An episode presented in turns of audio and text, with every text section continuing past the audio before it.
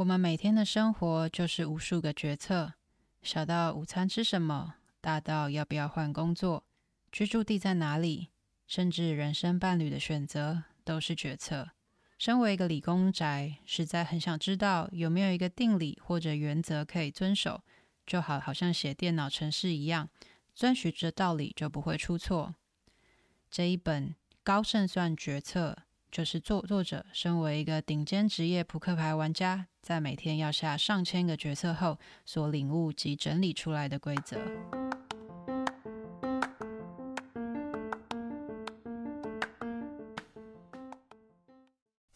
我想要跟你分享书中非常有用的五个观点。第一个是，赌注出现的频率远比你想象的高。过去大家对下注的观念非常的狭隘。觉得只有在赌场、体育赛事、彩券，或者是跟别人对赌才算。但是赌注的定义其实非常广。作者对赌注的理解是，考虑可能发生的事而做出的选择。因此，每一个人每天其实都在面临非常多的下注跟选择。二，幸福感经常是由比较而来的。大家对于自己的观感。通常是由跟周围的人比较而得出的结论，比如说，现在给你年收百万，或者是在一百年前给你年收百万，相信大部分的人会选择可以在一百年前年收百万，因为现在年收百万的比例肯定会比一百年前还要高嘛，对，但是。其实很多人都忘了说，当年无论花多少钱，你也没有办法买买到很多先进的东西，譬如抗生素、冰箱、冷气机、手机等等的。但是就因为在百年前的时候，可以达到年收百万的人少，所以会相相对之下比同侪还要优秀，所以大部分的人会这样子选择。这是一个结果论的时代。如果身边有朋友创业失败了，周围的人会说：“哎呀，早就跟你说过这样子行行不通了吧？”但是其实作者认为，人要可以分辨决策跟结果，他们其实各自是独立事件，不应该混为一谈。好的决策只是得到好结果的几率比较大而已。那么，人生其实分分秒秒都在做决策，所以要可以维持各种弹性，接受好的结果或者是坏的结果。当然啦，你也不要瞎到说，觉得因为喝酒开车没有被抓到，所以就觉得喝酒开车是一个好的决策。第四是，人生是一场资讯不对称的赛局。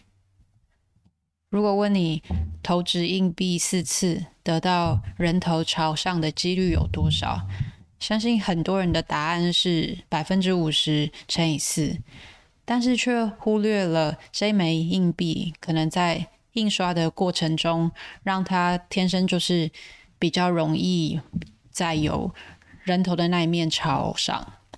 所以说，这就好像是你不知道两杯酒哪一杯有被下毒一样。所以，更好的策略是可以有这枚硬币之前投掷的资讯，然后累积下来，再帮助做判断。再来是善用尤里西斯合约。曾经有一位航海家，他在回家的过程中经过一座岛屿。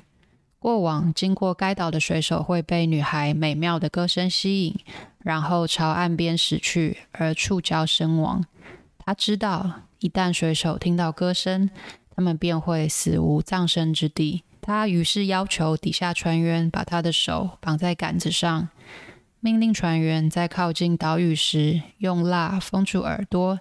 这样一一来，这些水手就听不见女妖的歌声。水手。不会被迷惑，而他也可以聆听美妙的歌声，但不会危害船只的安全。这样子的行动被称为尤里西斯合约。在现代，最好的应用就像是喝酒后与人共乘汽车，这是过去的你、现在的你和未来的你三者之间的完美互动。过去的你研判，喝喝酒后你可能会误以为自己开车技术不错，于是决定把手绑起来，不要让手去触碰到车钥匙。另外，直接将部分薪水转到退休账户，也是一种尤里西斯合约。最后，作者也根据将来应该要如何做决策，做出两个建议。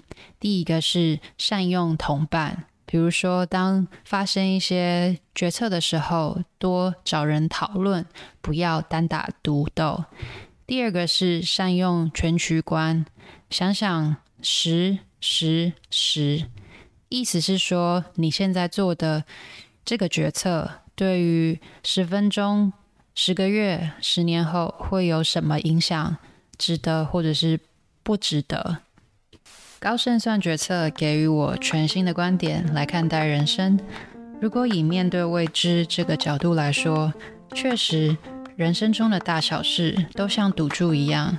既然无法避免下注，那就要练习做决策。我很喜欢作者提到，将好的决策也可能发生坏的结果这个论述。这帮助我们不以成败论英雄，而应该用更全面的角度去思考，这样长期以来才能够得到最佳胜率，而不是依靠投机或者运气。书中提到的方法，无论是多跟人讨论或者大局观，都很不错。最后，做完决策也不表示我们没有可以努力或调整的了，譬如也可以善用尤里西斯合约的观念来降低风险。